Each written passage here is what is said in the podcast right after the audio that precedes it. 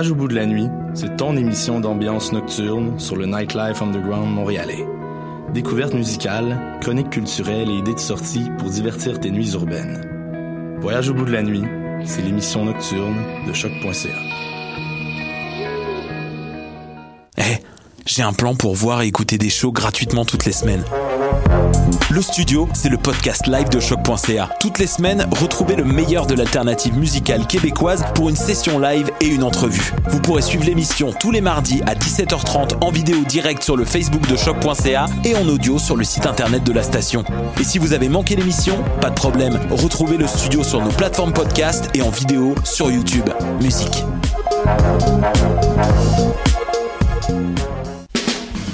Les productions Nuit d'Afrique vous invitent au gala de la 11e édition des Silidor de la musique du monde, la distinction musicale qui souligne le talent des artistes de la musique du monde. Le jeudi 27 avril au théâtre Fairmount dès 20h. Venez nombreux voter pour vos artistes coup de cœur, ceux qui seront consacrés Silidor, d'argent ou de bronze. Prenez part au Silidor, le prix du public qui fait grandir le monde. Pour plus d'informations, silidor.com. Excusez-moi, j'aurais besoin d'un conseil pour un vin. Je cherche un vin surprenant, jeune, avec une finale émergente. Je travaille pas ici, madame, mais ce que vous cherchez, c'est le festival Vue sur la Relève. Ah, je le connais pas celui-là. C'est un festival qui va avoir lieu du 9 au 20 mai à Montréal. Il y a du théâtre, comme la pièce Petit crime contre l'humanité, de la danse, de la musique. Wow! Il y a aussi des parrains de soirée, Karim Ouellette, Valérie Blais, Gazeline. Le tout en collaboration avec Québécois. Je vais en prendre deux bouteilles. Mais madame, je travaille pas ici. Pour les billets, allez sur vue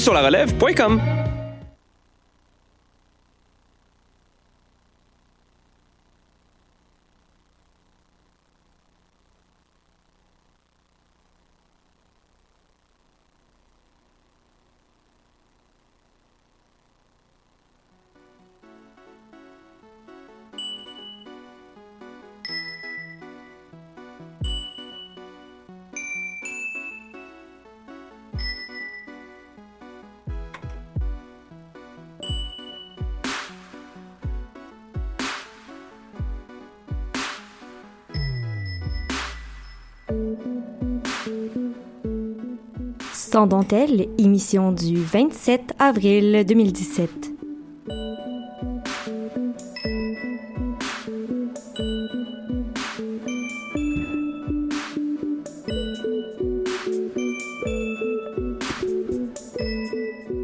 Bonjour à tous et à toutes et bienvenue à cette émission de Sans dentelle. Aujourd'hui, beaucoup de choses au menu. On, euh, on a entre autres euh, Cassandre qui va nous parler du festival du film féministe de Montréal. Bonjour Cassandre. On... Bonjour Cassandre. oh, je pense qu'il y a des petits problèmes avec ton micro. Et bref, bonjour Étienne. Allô. Et euh, bienvenue à cette émission de Sans. Et on est, on a avec nous aussi Zoé. Et je crois que les micros ne fonctionnent pas de votre côté. Ça sera pas bien long. On va regarder ça ensemble. Alors, un petit problème technique. Et si je vous dis bonjour, est-ce que on vous entend? On vous entend toujours pas. C'est euh, un drôle de problème. Alors, ça sera pas bien long. Et à ce moment-ci, est-ce qu'on vous entend? Allô? Oui, on m'entend. youpi. Bonjour. Bonjour, Camille. Incroyable, on peut finalement Oh commencer l'émission. C'était Alors, pour faire durer le suspense. là. C'était exactement, on voulait tous euh, vous euh, voir la panique dans mes yeux sur euh, le live Facebook. Alors, euh, on va commencer tout de suite avec Zoé qui nous parle de Kendrick Lamar. Donc, euh, récemment, on a vu euh, le rappeur sortir un, euh, un vidéoclip et euh, qui est de sa nouvelle chanson Humble. Et aujourd'hui, Zoé, tu nous parles du euh, débat féministe autour du clip qui a suscité quand même beaucoup de tollé dans les médias. Exactement, Camille. Euh, un petit rappel. En fait, Kendrick Lamar, pour ceux qui le connaissent pas, c'est un rappeur américain californien de 29 ans qui est reconnu pour euh, le mélange des genres avec des touches de jazz, mais vraiment dans l'univers de rap. Puis euh, il est assez connu. Par exemple, il va être la tête d'affiche pour le festival euh, Coachella. Puis euh, il a aussi gagné 5 Grammy Awards en 2017. Donc quand même, son clip vidéo a atteint énormément de gens. Euh, il y a plus de millions de views euh, en seulement quelques heures quand son nouveau vidéo est sorti le 30 mars euh, de son quatrième album qui lui est sorti en début avril. Donc euh, dans les dernières semaines, il y a eu énormément de débats justement sur ce vidéoclip Humble. Puis euh, les questions qu'on se pose, c'est est-ce que le clip apporte vraiment un message féministe? Puis euh, les opinions ont été très mitigées et controversées à propos du vidéo. Mais pour ceux qui n'ont pas vu le vidéo, est-ce que tu veux nous décrire en bref euh, c'est quoi que ça comporte? Oui, en- oui, bien sûr. Donc, le, le vidéoclip a été présenté par la maison de disques TDE, dont Top Dog Entertainment, puis a été dirigé par le réalisateur Dave Meyers et le producteur Dave Free. Puis, à première vue, le vidéo est extrêmement agréable à regarder. C'est original euh, au niveau des couleurs, des décors. Euh, L'esthétique est incroyable. C'est très symétrique. Euh, on utilise la caméra fish eye ou œil de poisson en français. Puis euh, les couleurs font penser à la Renaissance et aussi à l'époque rétro. Donc justement, en parlant de, euh, de Renaissance, il y a même une référence artistique euh, de la peinture La Seine ou autrement euh, le dernier repas de Léonard de Vinci qui a été reproduit par la mort, euh, qui justement lui occupe la plage de, de Jésus. Donc c'est très agréable pour les gens qui aiment le visuel, les arts. Le rythme est très entraînant. Puis au niveau du contenu, euh, la mort euh, des fois est déguisée en pape. Il y a des femmes en petite tenue, des images assez choquantes. Par exemple, la mort a plein d'hommes autour de lui qui ont de la corde de, feu entourée autour de leur tête. Donc euh, c'est des images chocs très beaux, mais c'est lorsqu'on se penche du côté du féministe, est-ce que le message a vraiment été circulé? Mais moi, la question que je me pose vraiment, c'est comment une chanson dont le refrain c'est Bitch be humble, sit down peut être féministe. Exactement, je me suis posé cette question-là moi aussi quand j'ai regardé euh, le vidéo.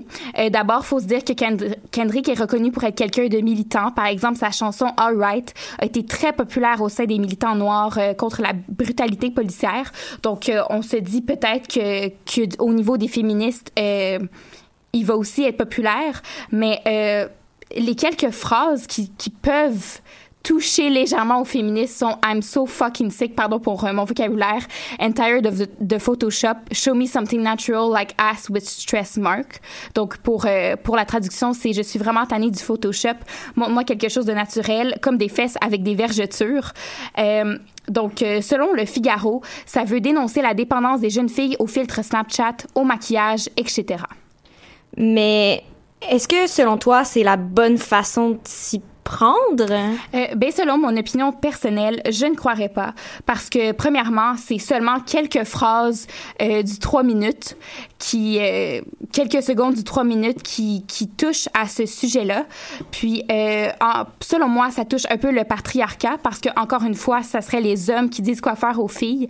Selon moi, ça aurait dû être un mouvement euh, que ça soit les filles qui, qui s'en prennent à ce phénomène-là pour le dénoncer, alors que ça soit un homme euh, qui le fasse. Euh, puis euh, la répercussion de son message selon le Huffington Post, le message est passé assez inaperçu tellement le visuel était remarquable. Puis dans les grands médias comme Radio-Canada, ils l'ont quand même remarqué, mais je, ne crois pas que ce soit la bonne façon de s'y prendre. Donc, rapidement, est-ce que le, le vidéo est selon toi féministe ou pas? Selon moi, non. Euh, j'adore l'idée des vergetures. Euh, j'en veux plus dans notre culture populaire euh, qu'on, l'amène. Mais par contre, euh, je, je crois que ça peut pas être féministe dans une vidéo qui a une cinquantaine euh, de fois le mot bitch. Euh, bitch be humble, selon moi, c'est raté. Mais merci beaucoup, Zoé. On s'en va en musique écouter la chanson Dans la matière de Ladylike Lily.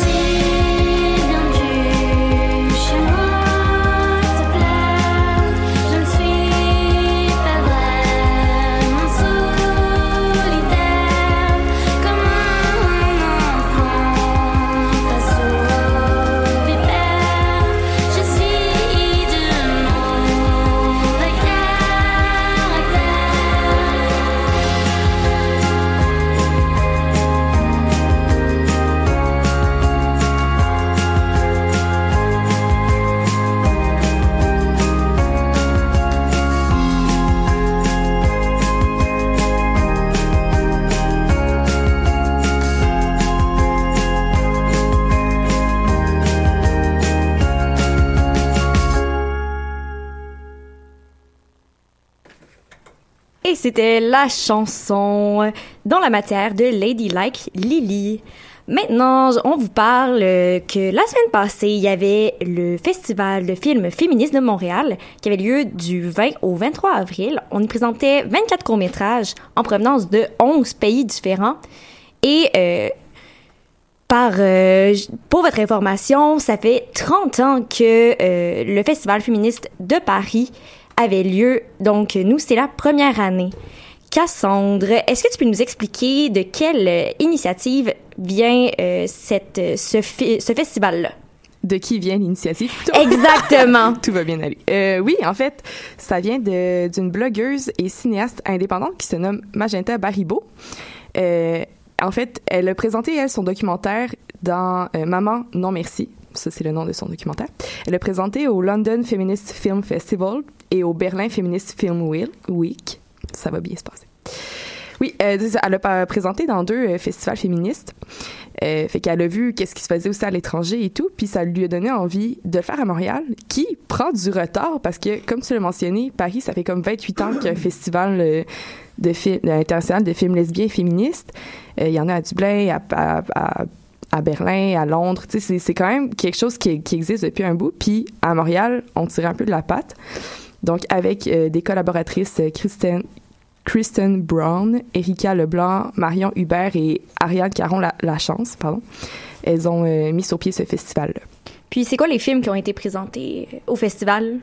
En fait, euh, ils ont vraiment misé sur un festival plus inclusif. Euh, comme à Paris. À Paris, euh, c'est- vraiment euh, plus pour euh, les femmes lesbiennes et tout. Donc, c'est vraiment plus centré sur ce public-là, tandis qu'elles ont décidé de faire quelque chose de plus, ben, de plus inclusif. Il y avait des courts-métrages un peu partout dans le monde qui étaient présentés, puis ça permettait de, saisir un portrait de la diaspora féministe, parce qu'il y a beaucoup de genres de féminisme différents, puis ça, permet, ça permettait de les montrer. Il y avait plusieurs catégories, euh, comme il y avait des catégories euh, cinéma autochtone, euh, réflexion identitaire, il y avait une soirée documentaire, une, catégorie cinéma LGBTQ+, puis il y avait aussi un atelier de cinéma gratuit. Donc, ça permettait de, voir un, plus grand étendard de, féministes, un plus grand, des, féministes auxquels on n'a pas accès habituellement. Ça permettait d'avoir une visibilité pour ce genre de cinéma-là. Mais justement, on parlait euh, dans une autre émission plus tôt euh, dans la saison d'intersectionnalité. Ouais. J'imagine qu'il y avait aussi une plateforme pour euh, ce genre de féminisme-là. Ouais, ben, c'est, c'est- dans le fond, elle en parlait en entrevue d'ailleurs, la, la, la créatrice de, de ce festival-là, puis elle disait que c'était un de leurs principaux, un, de leurs principaux buts, c'était de présenter une- un, un- justement un féminisme plus, plus large, plus, plus, représentatif, représentatif aussi, tu sais. Culturellement, j'imagine. Ouais, culturellement parlant. Puis euh, aussi, euh, la visibilité des, euh, des créateurs, des créatrices. On parlait aussi de la marginalité du festival. Je sais pas si... comment, comment ils, ils ont abordé cette question-là, autre qu'en entrevue, puis dans les, les courts-métrages du présentés. J'ai pas trop compris ta question, Mais, mais... c'est c'est pas grave. je, peux, je peux embarquer sur euh, comment tu as commencé ta question. Mais Oui. oui, en fait, c'est que euh, souvent, ces réalisateurs, réalisa- réalisateurs-là, réalisatrices, les, ces concepteurs-là ont pas de visibilité parce que euh, c'est souvent des hommes, cisgenres blancs, qui ont ce- le financement pour leurs films. Euh, c'est c'est une réalité de la, de, la, de cette...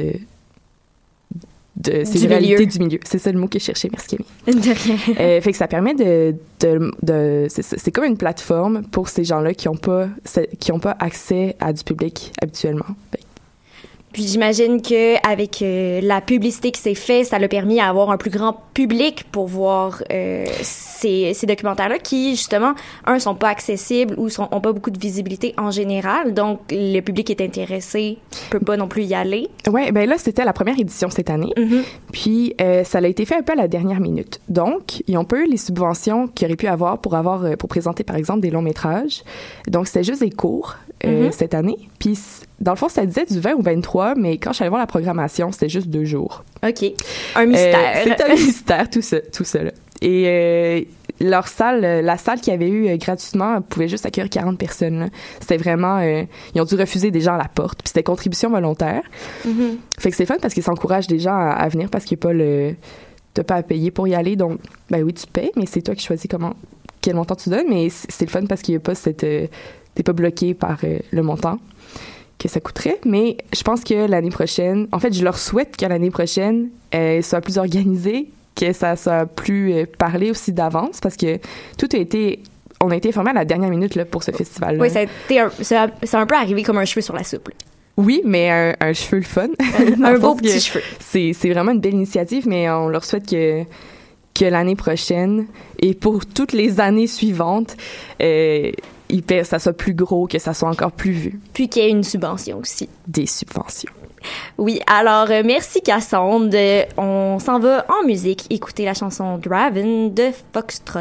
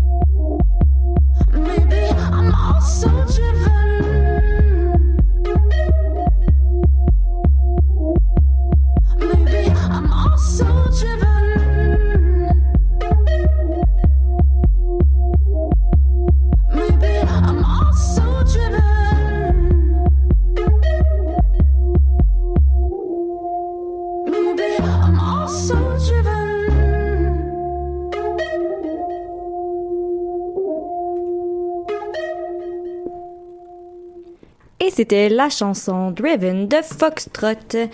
Maintenant, euh, récemment, une partie de l'histoire de l'art a refait surface sur les réseaux sociaux. En effet, en 1974, Marina Abramovic a fait une performance qui s'appelait Rhythm Zero en Italie. Étienne, peux-tu nous expliquer en quoi consistait cette performance, puis pourquoi ça le, ça le soulevé des euh, enjeux féministes, et puis pourquoi c'est autant actuel encore aujourd'hui? Ben, euh... Allô? Ok, oui, ben c'est ça. euh. Est-ce que mon micro fonctionne?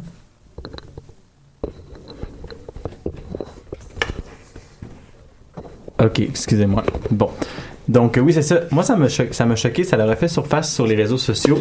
Euh, Excusez-moi, je suis en train de me faire attaquer par le matériel de Lucam. Donc, euh, oui. Oui.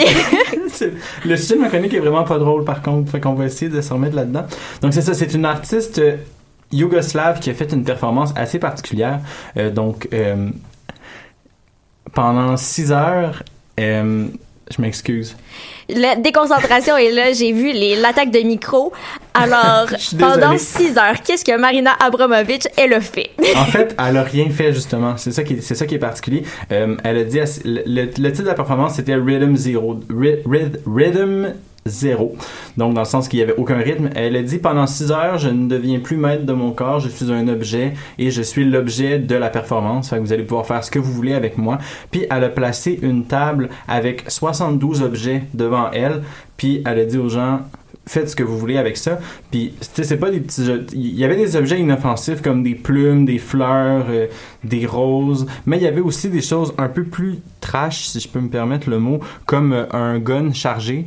Un, pistolet chargé, euh, des lames de rasoir, des, un fouet, du soufre, de l'huile d'olive. Je viens de voir ça dans la liste. Euh, bref, donc c'est ça. Donc elle a dit aux gens, faites ce que vous voulez avec ça, puis pendant ces six heures-là, je me dégage de toute responsabilité. Fait que vous pouvez vraiment faire ce que vous voulez. Fait que ce que ça impliquait, c'est que justement, elle pouvait se faire violer, elle pouvait se faire tuer, elle pouvait se faire mutiler, puis les gens qui, commettraient ça recevraient pas d'accu- d'a- d'accusation. Fait qu'au début, les gens, étaient un peu timides, ils la déplaçaient, ils bougeaient son corps, puis il faisait pas grand chose, puis il y avait juste les photographes qui, se sont approchés d'elle. Mais un peu plus tard, les gens ont commencé à prendre des choses sur la table, puis à, faire des trucs. Donc euh, les gens l'ont assis sur une chaise pour commencer à l'humilier. Je vois des photos présentement de gens qui lui vident de l'eau sur la tête, ils l'ont enchaîné par les pieds, ils l'ont bougé un peu partout. Puis là, ça a commencé à dégénérer un peu plus. Euh, les gens ont commencé à attacher des choses après elle jusqu'à ce qu'un homme prenne une lame de rasoir puis qu'il lui fasse une entaille dans le cou. Donc ça l'a vraiment euh, ça l'a vraiment dégénéré puis il y a même un des, une des personnes qui a pris un arme, il l'a mis dans sa main puis il l'a fait ils l'ont l'homme l'a fait pointer l'arme sur sa tête comme si elle allait se tirer, mais le gun était chargé. OK. Donc, il y a quand même une. euh, C'est c'est quand même intense ce qui s'est passé. Je veux Oui. dire, c'est- ça n'a pas été juste euh, oh, on t'a chatouillé, on t'a peinturé. euh, Non, exactement. Puis elle a dit quelque chose par rapport à ça que moi j'ai trouvé quand même particulier, c'est que elle a dit quand tu fais de la performance, les choses peuvent aller vraiment loin, mais quand tu laisses le public prendre les décisions, ça peut te tuer.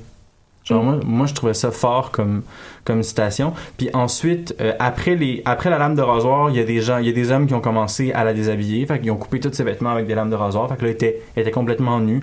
Puis euh, il y a eu de la violence, puis du euh, voyons des agressions, pas des agressions sexuelles, viol, mais agression sexuelle. Là, il- elle s'est faite euh, Agression physique. Agression physique, c'est ça, excusez-moi. Fait que moi, j'aimerais ça vous entendre. Qu'est-ce que vous pensez de ça? Genre, est-ce que vous pensez, comment vous pensez que ça se passerait si ça arriverait aujourd'hui, une expérience comme ça? Parce que ça s'est quand même fait en 1974. Mais est-ce que vous pensez que les gens seraient aussi téméraires qu'ils l'ont fait à l'époque? Je sais pas s'il serait aussi téméraire, mais je pense qu'avec euh, l'arrivée des réseaux sociaux, avec les téléphones intelligents et tout, je trouve qu'on est, on se met beaucoup plus en position de spectateur passif qu'actif, parce que dans ce cas-ci, c'est super euh, envahissant comme euh, comme réponse à, à cette performance-là. J'ai l'impression que ça serait, ça prendrait beaucoup plus de temps avant qu'il se passe quelque chose d'aussi grave. En tout cas, ça c'est mon opinion, parce que on est, on est vraiment plus dans le regarder, puis dans le, le partager, puis dans... Je, je sais pas si vous comprenez Ouais. mon, ce que je veux dire. vraiment. Puis je pense qu'on a moins euh, tendance à foncer, à avoir moins d'ambition, entre guillemets, là, Mm-hmm. euh, dans ces situations-là. Puis, mais je pense que les, ce genre de situation-là serait encouragé aussi. Parce Ouais. qu'on voudrait être témoin de quelque chose de fort. Mais moi aussi, je pense que ce qui, pourrait peut-être arriver, en fait, ce que j'espérais qui arrive, c'est que on parle beaucoup de l'intimidation, puis de, tout ça maintenant, ça va éclater. Fait puis du fait que les gens sont justement sont inactifs puis qu'ils font rien quand ils voient quelque chose de commis. Fait j'ose espérer qu'il y a peut-être des gens un peu plus conscientisés qu'à l'époque essaieraient d'arrêter si quelqu'un ferait quelque chose de plus trash. Je sais pas. Ouais, ouais, Pensez-vous? qu'il y ait des réactions euh, à l'interne dans le public. là. Mhm. Moi, ce qui m'intéresse de savoir, c'est est-ce que vous pensez qu'il y aurait eu le même type d'action si ça avait été un homme qui, savait- qui avait, mis, qui avait fait la même, euh, la même action que Mariana Abramovich. Abramovich, merci. Donc, voilà. Est-ce que vous pensez qu'il y aurait eu la même, euh, même réaction? Les gens auraient fait la même chose si ça avait été un homme? Ben, moi, je me trouve un peu mal placé en position pour répondre. Je Mais sais vas-y. pas. Ben, je sais pas, dans le fond. Moi, moi l'impression que j'ai, c'est que ça été plus à la rigolade. Genre, ça été plus. Genre, ah, ah c'est drôle, on pince un titre, puis. Tu sais, ça aurait été moins, je sais pas. Moins violent, peut-être? Moins violent, ouais. Ben, je pense aussi qu'avec tout ce qu'on sait, pas tout ce qu'on sait maintenant, parce qu'on le savait à l'époque aussi, mais tout ce qui est plus médiatisé, comme de en parlant de l'objectification de la femme, parce que c'est ça, cette Mhm. performance-là, selon moi. Je pense que, c'est déjà quelque chose qui existe, qui existe dans notre société. à- on objectifie les femmes beaucoup. Fait que je pense pas que si ça avait été un homme, il aurait été aussi. Euh, pas chambardé, là. Ah, mais ben, c'est ça, ça. ça agressé qu'elle. C'est ça, ça aurait été moins intense. Je pense que ça aurait été plus dans le. Dans Tu sais, les, les gars qui auraient été là, ils auraient fait genre, ah, ah, ah, puis je sais pas, ça aurait été. Mais est-ce que vous pensez que ça serait, ça serait allé autant dans la sexualité comme c'est arrivé euh, lors de la performance? Dans le sens que, est-ce que vous pensez qu'on aurait déshabillé un homme pour euh, le mettre dans une position nue, dans une position vulnérable? Ben, moi, Ben, je pense que oui. Moi, je pense que oui, peut-être, Mhm. parce que c'est aussi plus difficile, je crois, d'imaginer un homme en position de vulnérabilité qu'une femme.